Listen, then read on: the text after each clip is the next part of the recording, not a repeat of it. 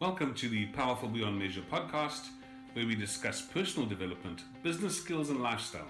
My name is André du Toit and I am the Big Positive Guy. My name is Abigail Kaye, the Confidence Crusader, and our intention is to inject a dash of optimism that's both practical and educational, but always intended to be thought-provoking.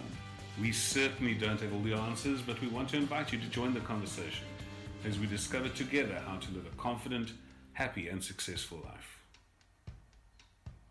Good morning, everyone. How are you this morning? Good and you, André. We've got a lovely special guest today, Robyn Hey from Robyn Hey Attorneys. Hello, Robyn. Hello, André. Thank you so much for letting us use your boardroom. You're very welcome. It's very kind. This morning, we're discussing Legally Savvy with Robyn Hey. It's all those legal questions that we don't know the answers to. Robyn, who are you? Where do you come from?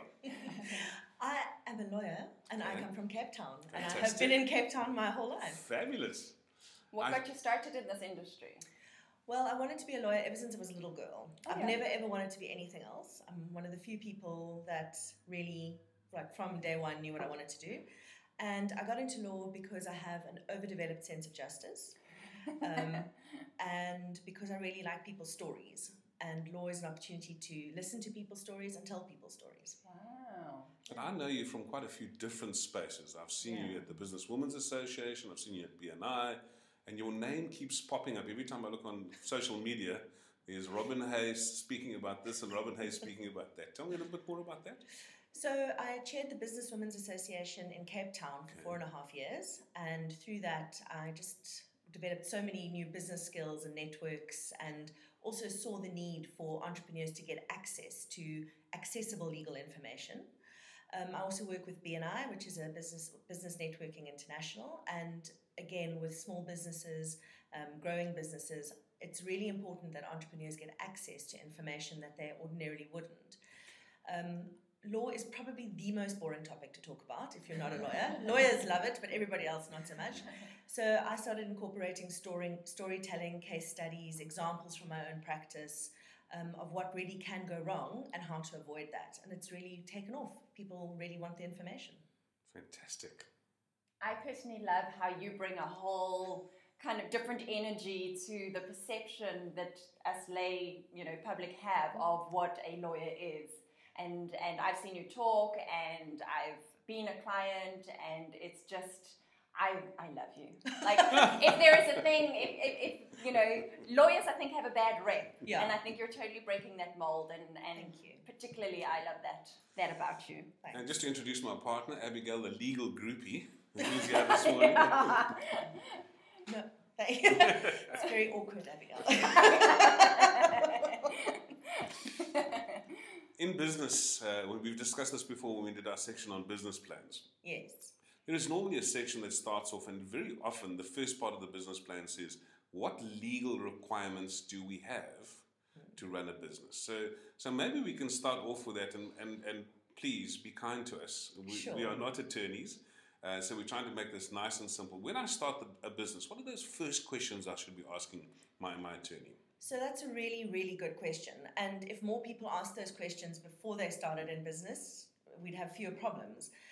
The thing that the first question you need to ask yourself is, does my industry have any requirements?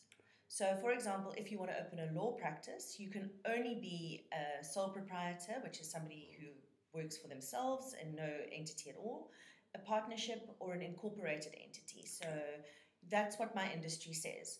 Um, if your industry doesn't have any requirements, then the next question is, am I going to be tendering for work at any point? So am I going to be tendering at government? Is this being set up to do a specific project?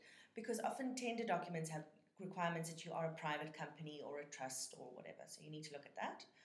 Then you need to look at, why am I setting up this business? So if you are setting up a charity and you want to operate with other people's money, then you need to have certain structures in place to give you credibility and to keep you protected from the risks of doing business. So then you would need an entity. But if you are just going into business, you don't, and it's just you, you don't need to have the most complicated legal structure in the world. You can just start. If your business grows, you can then convert your business into an entity, but often people get quite bogged down in the structure before it starts. Mm. The most, I know that's uh, what uh, lawyers are always famous for saying, that the answer to every question is it depends. But mm. the answer to every question is it depends. Yeah. So it really depends on you and what you want to achieve. But it's really important that you speak to a lawyer that understands business, mm. that they can actually advise you on when to convert, what you should do. If there's more than one of you, your risks are different. So those are the kind of factors we take into consideration. So can a sole proprietor have more than one more than one person? No, then you become a partnership. Okay. So I'm not the biggest fan of partnerships okay. because they, it's not, um, it doesn't have longevity. So even if you never fall out with your partner, if your partner dies, the partnership dissolves. If the partnership goes insolvent, all of you are sequestrated. It's all very dramatic. The minute there's more than one person, I prefer to structure a company. So does that include easier. a secretary, not a partnership? No, no, no, I'm talking about two owners of a business. Okay, two owners. So yeah. if I've got uh, workers that no, I want to have? No, that's fine. Still stay under sole, sole proprietorship? Yeah, there'll come a time where you can't, where you, that business just can't function as a sole proprietorship. Okay. Um, especially if you're going to start signing lease agreements a lot of the time, because you've got the protection of the Consumer Protection Act if you're an indi- uh, individual versus a company. Um, they won't, you know, commercial landlords won't sign with individuals. Okay. Photocopiers you can't get if you're an individual. It's very difficult. So there are all sorts of um, things to bear in mind when as your business grows. And also, as your business grows, there are tax implications. And do you really want to have personal liability for staff? You know, it, it's a liv- business is a living thing. Sure. So the other thing, it's a bit like, you know, you can't you can't buy a house and never maintain it. Yeah. It's going to lose its value. Yeah. You can't start a business and never maintain ah. it. So as your business grows and changes, you need to make sure that you have got on your war council, which I think everybody needs, a lawyer, an accountant, somebody who understands marketing, somebody who understands H R, that you've got a living relationship with them. So you can pick up the phone and say, we're going to buy our first property, what should I do? Or I'm hiring my first staff member, what should I do?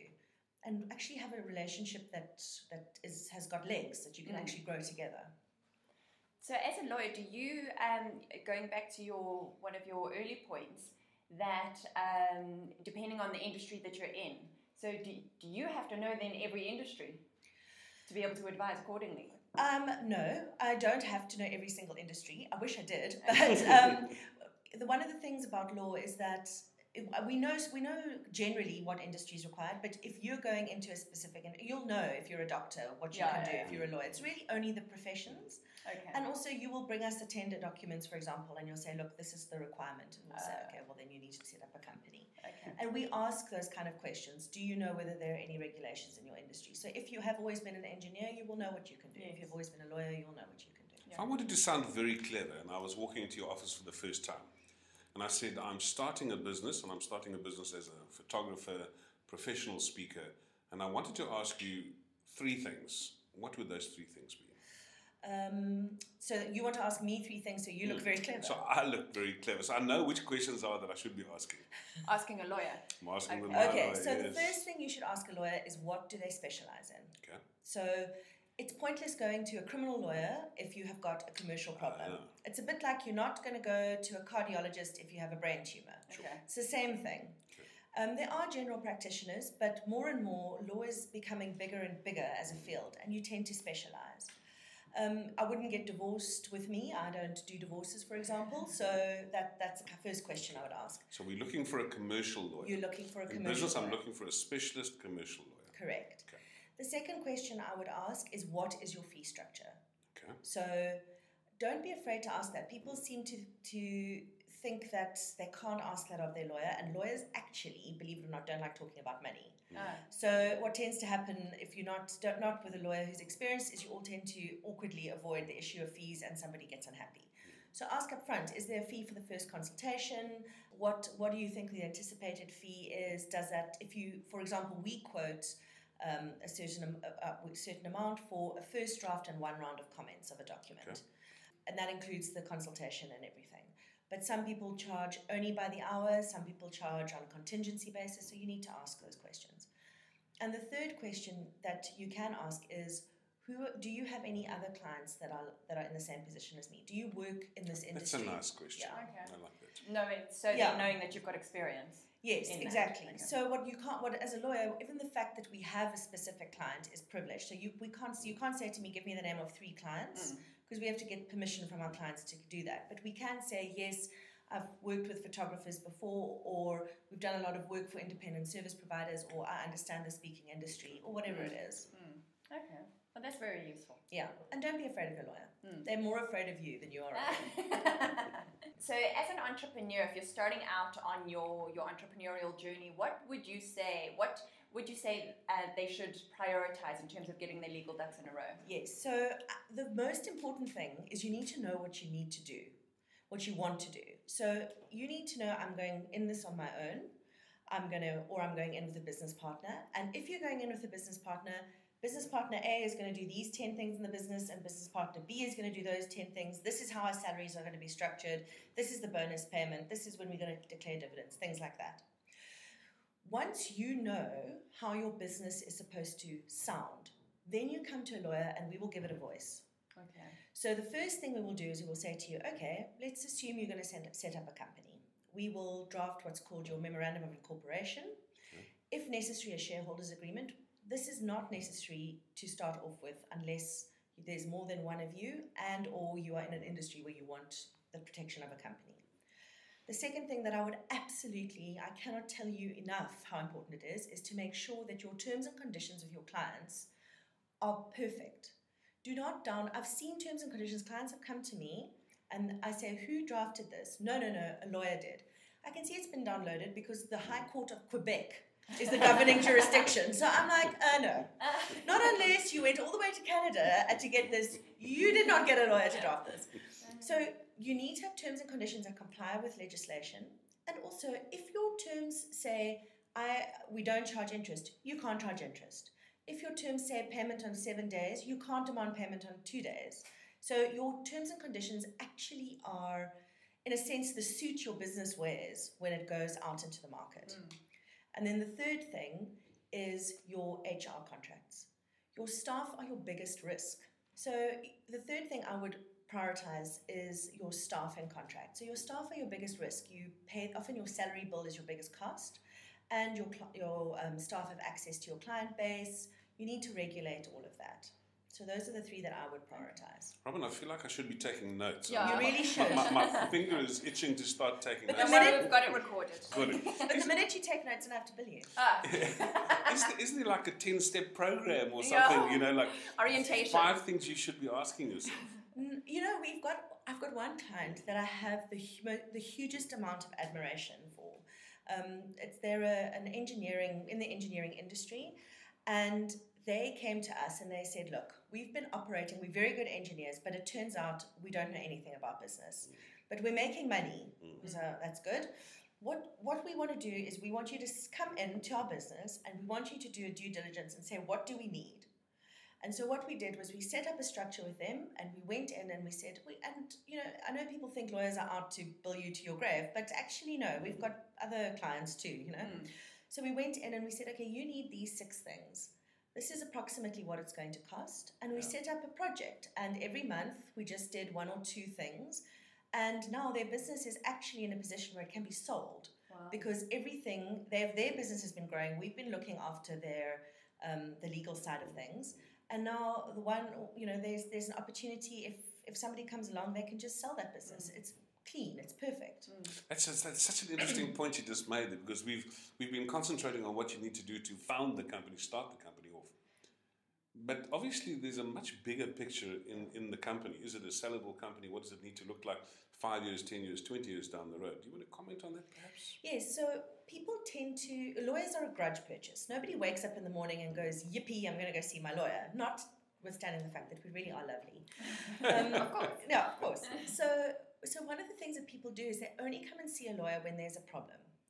But in our practice, what we're really proud of is the fact that we cons- we are business future-proofers. So we will give you advice throughout your business cycle, from starting up to running to if you have to close or evolve or dissolve your business, we'll be able to help you with that. And I find that clients that see us as part of their team, firstly, have lower legal fees because they're not asking for urgent work. So it's not going to be done all at once, rush job, not proper instructions. They've got time. And secondly, they, they, they invest in their legal fees and their legal structures over a period. So as their as their business grows, they have a relationship with me. So they can phone me and say, remember when we did this? And I can go, oh yes, now I remember that. Whereas if I had never worked with them in the past, we'd first have to get up to speed and make a time and sort things out. So for me, business owners need to be, they need to be less afraid of professional advice. Hmm. Um, there's a and I, I'm terrible. Like I, I get very nervous about my accounting because I'm not the world's best numbers person. Um, when it comes to my own business, I can read my clients' financials and see what the problems are there. But for my own business, I get very nervous. So I make sure that I meet with my accountant every month, that my, my management accounts are always up to date, that my bookkeeper knows exactly what's going on at any point. And that's what you need to do with your lawyer. If you know that you've got projects coming up or there's some, something's not right and you just want to bounce something off your attorney, then just pick up the phone and ask them. Mm. If you've built a, built a relationship with that attorney, they're not going to bill you for every twenty-two seconds that you're on the phone with them. So then you've brought up billing. And so I know personally from my experience, it, it becomes this, as you've already mentioned, this grey area that yeah. nobody wants to talk about. And and you hear things via the grapevine that the, you know a lawyer charges on a per word basis or something yeah. like that. So what is the truth of the matter? How how do those different um, billing structures work? So it's it's really is actually quite a fraught area even within the industry at the moment, because with the changing laws on competition, the changing regulations within the legal um, fraternity, it's actually a bit, a bit stressful for us as well. Ordinarily, lawyers either bill, they bill in normally three ways. So either on on an hourly rate, and there it depends on how long they spend on your matter. And that is normally most appropriate for litigation matters. So where you are, you can't actually, I can't tell you how much this is going to cost you. Mm. I can say from milestone to milestone, so to issue a summons will be about this, to apply for summary judgment will be about that. Mm. But I can't give you a set number because mm. there's negotiations, there's mm. it's far higher risk work. Um, oh, well, not high risk, but from a fee quoting perspective, it's high risk. Then you've got your commercial work, and there, for example, firms like, like mine, we quote for a fixed fee for the consultation, the first draft, and one round of comments. Okay. So the better your instructions are to the lawyer, that might actually be fine. You may, so we will say it's X number of rands for this, and you may never pay anything else.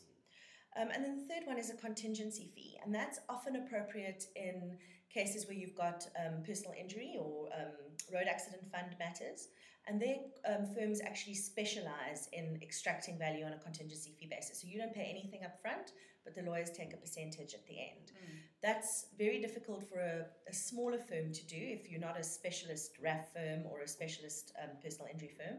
So we don't work on contingency basis as a general rule, mm. because we have to then carry all your costs all the yeah. way to the very end. Yeah. But different law firms work on a different yeah. basis. The most important thing is just to be upfront. Yeah. Mm.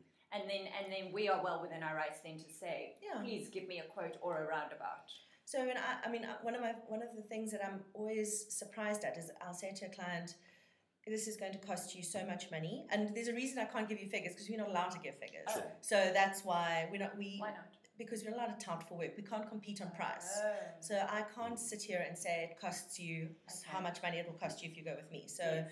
in case you think I'm being invasive, that's not that. um, I'm trying to, you know, okay. stay a lawyer okay. as opposed to the law society throw me out. So um, uh, we will quote a client and we will come in just below or just above that quote. And clients will always, if we just, if we if we are just above it or just below it, they'll always say, oh, but you said it was this amount. I'm like, yes, see, you yeah. know, this is time-based. We're doing the best we can. Yeah. But the most important thing is to get is to get a quote up front and understand that if you phone your lawyer two hundred eighty-seven times in a day, we're going to go over your quote.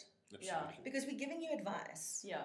And, you know, people will always say, oh, but, you know, it was only a letter. No, no, it wasn't a letter. It was a letter that I spent fifteen years practicing and studying and understanding in order to write. Okay. So you need to also let your lawyer do their job. Yeah. It's cheaper. Yeah. You're so right that it's a grudge purchase, though, because it's so critical. Yeah. But when you come along and say, well, listen, I'd like to have a series of photographs and, you know, you're only spending an hour with me. Well, the reality is you're spending, you're finding exactly. ten or fifteen years of experience and my two hundred thousand rands worth of equipment. So exactly. we understand exactly where you're coming from. One of the things I'd like to ask is, can I save any money by doing any pre-work? Let me give you an example. Yes. Abigail and I have become world famous, powerful beyond measure, is now watched by hundreds of thousands of people, and we've decided As to we incorporate this, like we know it would, after the Robyn Hey interview. Yes. And now what happens, we've got hundreds of thousands of listeners, and now we want to start a business together. We want to have this thing incorporated, yeah. and we're starting to look at questions at what happens when Andre retires, how we're going to yeah. split the revenue. Would it help you if we sat and thought out some of these things that yes. we wanted, and come to you and say, here's our list of ten like-to-haves? Absolutely. If the more work you will do conceptually around how your business want, you want your business to run, the better. And people sometimes go, oh, well, I don't know where to start. We don't care about whether you understand the law. We just want to know, what do you want to achieve? We'll reverse engineer a solution for you if okay. we can. But you tell us, this is how we want it to look, and we'll we'll do what we can to get you to that point. Mm. One of the things I do, if a client says to me, I want to start a business, is I send them a questionnaire for them and their business partner. And I say, you need to think about these ten things. And the answer of the, to those ten questions will help me to draft agreements for you, or draft your memorandum of incorporation in a way that is meaningful to you. And it also then cuts your consultation time down. It protects everybody. It helps you to know what, what where you're going. And it also forces you to think about these things. Mm. And I found that to be one of the most useful tools in my practice, where we actually encourage clients to do the critical thinking for themselves. Okay. So I get my letter of incorporation from the Quebec Society for Law. Yes, precisely. Read through some of the things and then say, listen, I don't like that. I like, I'd like yeah. to do something slightly different. Or what does this mean? Mm-hmm. And that's one of the things that amazes me is, you know, like part of the litigation process, we often draft affidavits for clients. So it's a, sw- a sworn statement that you are making. And we take your information and we put it into an affidavit. And we send it to you and we say, read this. If there are any mistakes, any factual inaccuracies, anything that we've misunderstood, because obviously it's communication, please let us know. And a client will come back and go, no, I don't need to read it. Uh, no, you really do. Mm. So read what your lawyer sends you. Don't be afraid of those words on the page. Yeah. And don't be afraid to say, actually, that's not what I said. Or now that I look at it again, that's not quite what I want. Or this agreement, I know I said we want payment on seven days, but I spoke to my bookkeeper and we think five days is actually more appropriate. You know, that's fine. So it is a it is a back and forth. It's Absolutely. not a, what the lawyer has said is the way it must be. No, and okay. that's the worst thing you can do. And the okay. worst thing you can do as a lawyer as well is to shut your client down. Okay. Now, there are times where I have to go, no, sadly, you cannot do that. That's yeah. not lawful. We cannot yeah. find a way to do that for you. Yeah. But you can do this, you can do that, you yeah. can do this. And we'll, and we'll absolutely give you that advice. Yeah. Or we'll say, we can make it seven days, but your industry standard is five. Are you sure about this? Or you you know, you we can do this because commercially it makes sense for you, but please know that you're exposed on a legal yeah. level to do this. Okay. So we'll, we can have those discussions, but ultimately it's your decision. And so if we, and so that's for our terms and conditions for the running of our own business. Now, we, if we're signing something yeah. from somebody else, and I know from my own personal experience, like you just said, I can't be bothered to read all of it, and I just go ahead and sign. Now, is that, am I in a position to come and bring you that yes. agreement and have you say, well, actually, you're signing your life away? Or yeah. So there are two things that we do. So firstly, please come and see me before you've signed the agreement. Okay. Like, try that. See how that works for everyone. Because then at least, and sometimes you can't change it. Like okay. sometimes if you are a, a baby business and you're doing business with a, a big business, you can't change it, but at least you can understand it. Okay. So I can say to you, look, there. This is the terms of the breach. This is how long you locked in for. This is their payment terms.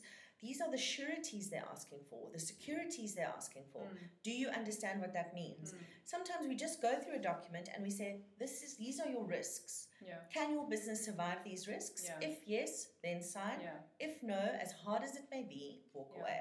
Now, why are why are terms and conditions written in such a way that it is difficult to understand? Or is that just me? It's not just you. Oh, okay. Um, they actually shouldn't be.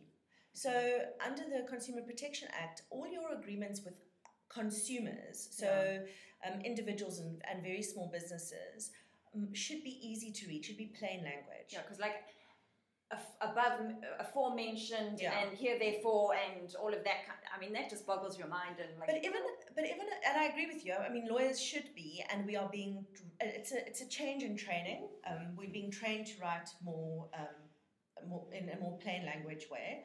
Look, to be honest, when it comes to very big agreements between very between big businesses, there there those agreements are almost being written by lawyers for lawyers. Okay. So that's not really a big issue. Yeah. Mm. And same with your memorandum of incorporation. When you read it, you're going to go, "Wow, this is quite complicated." So your lawyer actually has to sit with you and yeah. go through it. That just has to happen. Um, but even a plain language agreement can have implications you don't understand. Okay. So it doesn't matter. Like, people will go, oh, it's just a normal lease agreement.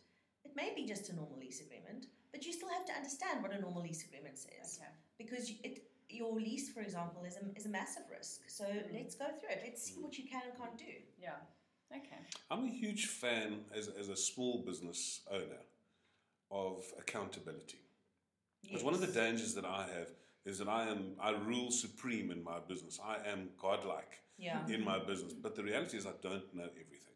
So I very often like to make myself accountable yes. to somebody else, especially if they have a better thing. Another thing which I also love is mentorship. If I'm not a good accountant or I'm not a good lawyer and stuff, I'd like to have those people.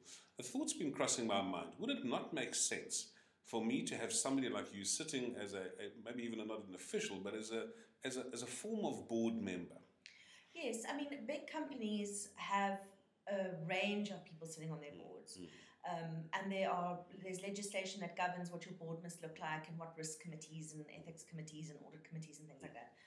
Even if you don't have a board, it may well be worth your while to spend one one hour every three months or, mm. you know, to, with your attorney to say, look, this is what I'm struggling with.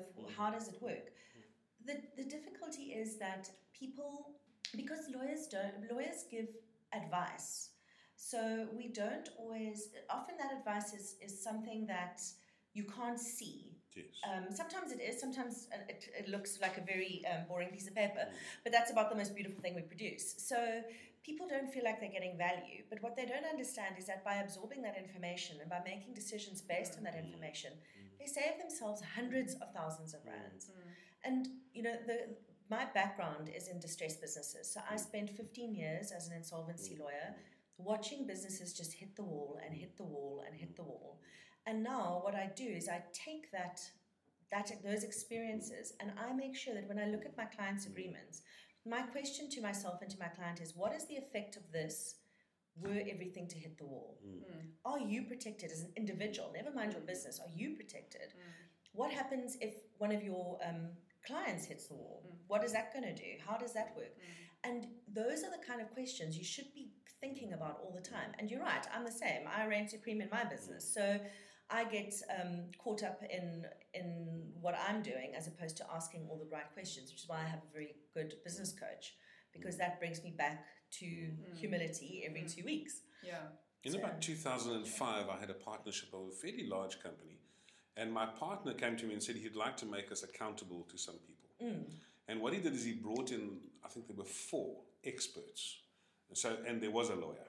Yeah. And there was an accountant, there was a human resources person, and the, and the fourth one we had was an, a very interesting entrepreneur, a guy who just thought left field of everything. And what we did is that once a quarter we got together and yeah. we showed them our business plans, we showed them our plans, we said what we were going to do, and we actually paid them as if they were the board of directors. We fed them well. And they were really, really nice to them. We, they were probably outranking us in almost every field in terms of their seniority. But the cost benefit to us yeah, was huge. Astronomical. Would you do something like that? Oh, yeah, definitely. Come sit as a de facto board sure. member on, on a company? Yeah, with a whole lot of, you know... Because it's much cheaper. With like extra crumpets. Extra crumpets. Yeah, no, sure. I mean... And your lawyer should be your, your business partner in the in some senses. We need that. Then you understand. Maybe it's not something that you're dealing with, but you know where we're going to, what we were thinking. So by the time that it becomes an issue, uh, let's get back to the, the area in which you just mentioned. As you said, uh, that I don't like that word distressed. Um, Nobody does. But the reality is, I mean, I don't know what the actual figures are, but probably seven or eight out of ten businesses probably do hit the wall at some stage. Yeah, so I think, I mean, I started as an insolvency lawyer at um, at E N S, and my boss there was a, is, he's still there, he's a man called Leonard Katz, one of the top insolvency lawyers in the country. And he, he he was very famous for saying nothing focuses the mind like a liquidation. And that's absolutely true. Like, one of the things that I, I enjoy about it, working in the distressed business space, whether it's you liquidating or going into business rescue or going through a turnaround process, whatever that may be, is you are forced to look at your business with laser focus. Mm. What is going on here? Why are we where we are? Can we save this business? If not, how do we deal with the reality of a distressed business in a way that is actually positive, which is a, a weird thing to say. So I do a lot of creditors' work, so I act for creditors um, where there's been a, a liquidation, but I also do a lot of um, directors' work where somebody will come to me and say, look, this is the problem with my business. And we will look at their business. And people look at insolvency and they think, oh, it's all about running away from your problems. It actually really isn't. The law says if you can't pay everyone, you can't pay some people. You've mm. got to, it's got to be fair. Oh. So there reaches a point where if you continue to trade, you're actually breaking the law. In fact, you are breaking the law. So what we then do is we look at winding down the business or helping that the business owner work in a way that actually maximizes the returns to creditors. Because what people also don't realize is, for example, as an attorney, if I liquidate my practice, I still need, I still want to be an attorney. So I have to make sure that all those creditors are actually taken care of. So it's not just a matter of, oh, you know, we're going to run away to Bali with your money. I mean, sometimes yeah. people do that, but as a rule. So it's a really technical process. But one of the things that I would have started realizing is that if those businesses had come to me six months or a year ago, I would have been able to save that business yeah. or probably probably been able to save that business. Tell me how you can save a business when the money's not coming in. How does, okay, how does that so, actually work? So sometimes, and it wouldn't be me saving the business before I sound like Wonder Woman. It's um, give them the advice to be able to do it. So sometimes what you can do is you can go through a business rescue process. So the business rescue is normally something where you can see there's a problem coming six months down the line or longer. And then you can maybe get funding into the business, um, maybe the business owner can then put money in as opposed to just endlessly putting money into the business. Um, you can't, if a business, if there's no money coming in and you can see that your income is declining over a period and you can't fix that, then at the very least you can do a managed winding down, because often your business owners have signed, I had one case where one of my clients had signed thirty-three sureties. Oh my goodness. Mm. And he lost everything. Mm. Mm. So we need to have a look at those processes and, and give you advice before um, it all falls apart. And then the thing that I that I always say to clients is, you can't run a business on a cash basis. You have to have an accountant so you can see trends. What's happening with my revenue? Mm. Is my revenue going up? Is it going down? Is my are my cost base going up, down? Like, what is happening? Mm. If I look at the business with a big picture, but you would be astonished when I say to clients, okay, bring me your financials. How many people arrive with an Excel spreadsheet mm. and that's their financials? Mm. I'm like, uh, no, mm.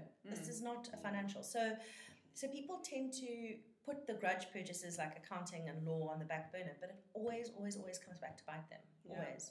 And so now you've mentioned the financial. So where, where is the line between getting legal advice versus financial advice? Like, yeah. because you've you've already touched on that you get you do get involved with the finances. So how do we know who to turn to? So I don't get involved in the finances in the sense that I don't give financial advice, and I'm not an accountant. I have a business science undergraduate degree, so I have a, an understanding of business, but I'm not an accountant. So if I get a business that's struggling, I will work with an accountant, sometimes a client's accountant, sometimes an independent expert, to look at the viability of that business from a legal and from an accounting position.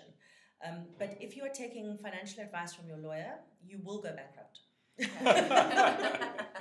That's good legal okay. advice. Yeah, don't take financial advice from a lawyer. Okay. Yeah. All right, I'm glad we cleared that up. Fantastic. Is there any way, I used the word earlier on when we were chatting, called future proofing? Yeah.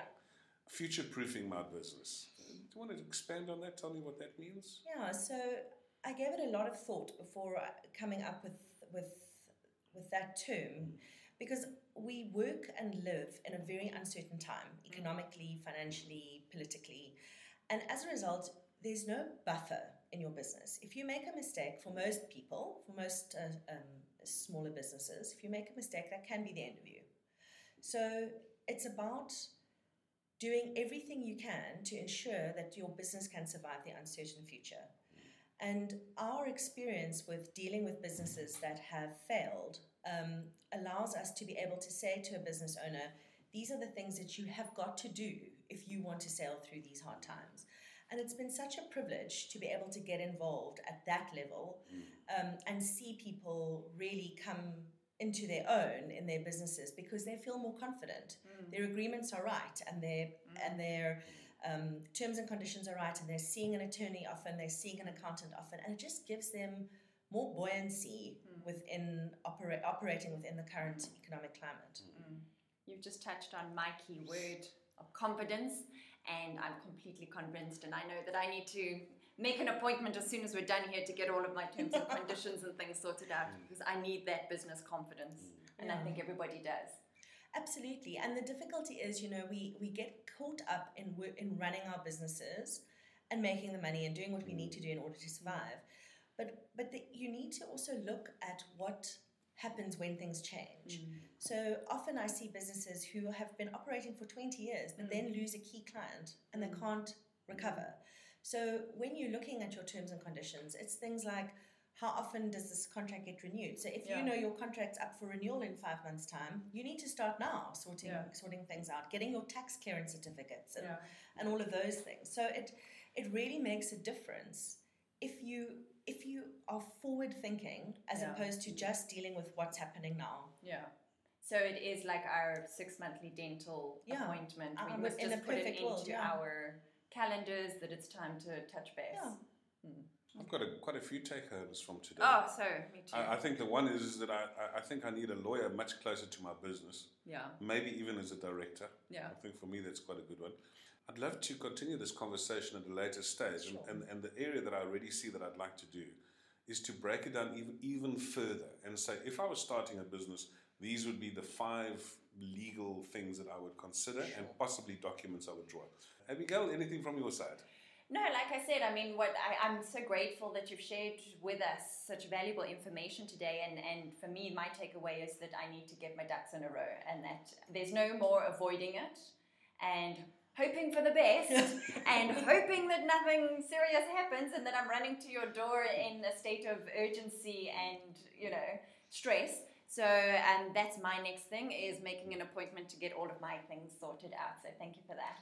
Robyn, thank, thank you. you for your valuable time. Anything from your side? No, just thank you for the opportunity and have a good weekend. Awesome. That was Legally Savvy with Robyn Hey. Thank you, Le- Robyn. Thank you, Abigail.